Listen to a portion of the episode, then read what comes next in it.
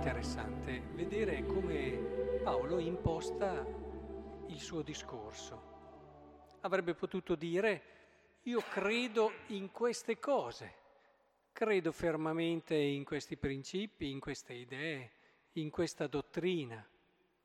Non fa nulla di tutto questo.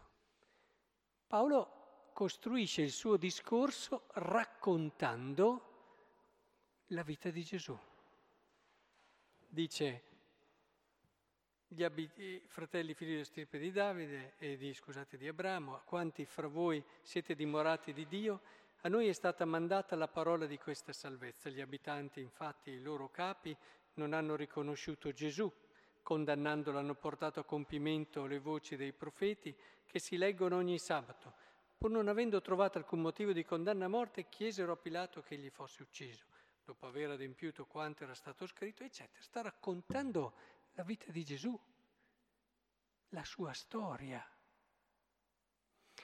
Non dimentichiamo mai che la rivelazione, cioè questo venire a noi della salvezza e della verità di Dio, eh, avviene appunto non solo con parole, ma anche con eventi.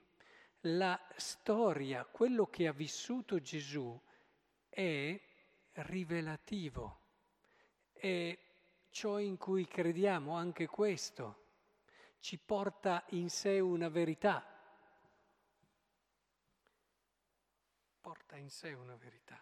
Ma Dio lo ha risuscitato dai morti ed egli è apparso per molti giorni a quelli che erano stati saliti con lui dalla Galilea e a Gerusalemme. E questi ora sono testimoni di lui davanti al popolo. È importante che comprendiamo questo primo aspetto, la storia di Gesù. Quante volte il rischio c'è stato nella Chiesa e rischiamo tante volte anche noi.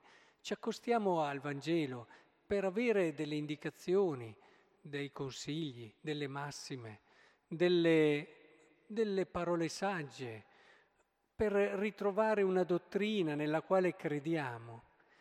Invece la prima cosa che dobbiamo cercare quando apriamo il Vangelo è di immergerci in quella storia lì e far sì che quella storia lì risuoni dentro i nostri cuori, quella storia lì vibri, vibra e quella storia lì in un qualche modo eh, diventi la nostra, la nostra storia, si renda viva, concreta e attraverso la fede noi sappiamo che possiamo in qualche modo essere contemporanei di Cristo. Eh, ci diceva Kierkegaard. È importante questo perché questo ci dà una dimensione importante, entrare in questa storia. Certamente poi è importante anche oggettivare quello che è una dottrina, una verità, ma non trascuriamo questa dimensione. A volte se ci si sbilancia troppo si rischia di trasformare il cristianesimo in un'ideologia, mentre il cristianesimo è, è fondato su un evento, è un evento di salvezza, un evento che è vivo, che è concreto, che è presente nella nostra storia e continuamente si rinnova. È la risurrezione di Cristo, di cui si parla qui, e che abbiamo appena letto nella prima lettura quando dice Dio lo ha risuscitato dai morti ed egli è apparso per molti giorni, fa sì che davvero questo evento si dilati a 360 gradi in ogni direzione, in ogni tempo. Ecco, penso che sia importante avere questa.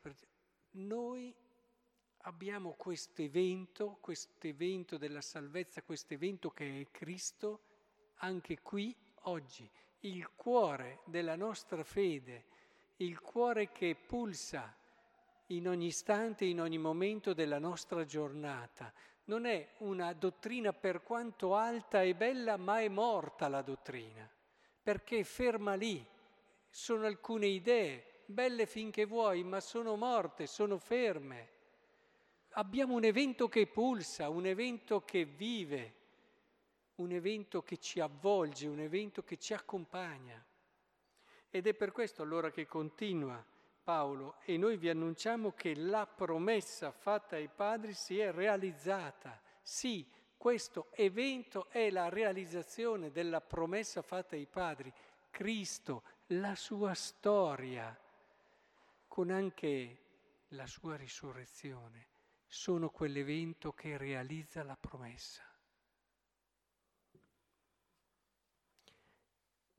E allora ogni nostra giornata acquista un significato nuovo. E anche la nostra storia, se impariamo a immergerci così, a riconoscere la presenza di questo evento, leggiamo in modo diverso anche la nostra storia e ci rendiamo conto che la nostra storia alla luce di questo evento di Cristo, diventa essa stessa storia di salvezza. Cristo è, si dice che c'è chi rende oro tutto ciò che tocca. Beh, l'evento Cristo può davvero aiutarci a comprendere e a leggere quel senso di salvezza che è presente nella nostra storia, in tutti gli eventi, dai più gioiosi ai più tristi.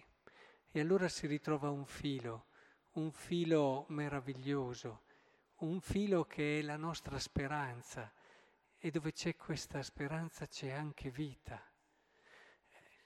Vi invito allora a riportare spesso il vostro cuore, il vostro tempo e quello che siete al Vangelo. Ogni giorno prendetelo, non, non, non, vi dico di cucirvi il Vangelo dentro alla giacca come aveva fatto Pascal, che è indicativo e se ne accorsero quando è morto, ma eh, abbiatelo sempre con voi, portatelo sempre con voi e quando lo prendete, come faceva Francesco d'Assisi, abbiate il senso di, di che cosa è, qualcosa di vivo, non è un libro come tanti altri libri, un libro morto. Parlavamo pochi giorni fa della parola che è viva, la parola di Dio. Ecco, abbiate questo senso del Vangelo, mettetelo in un posto della vostra casa ben visibile, importante, che si comprenda che lì è la nostra speranza, perché lì è la nostra promessa.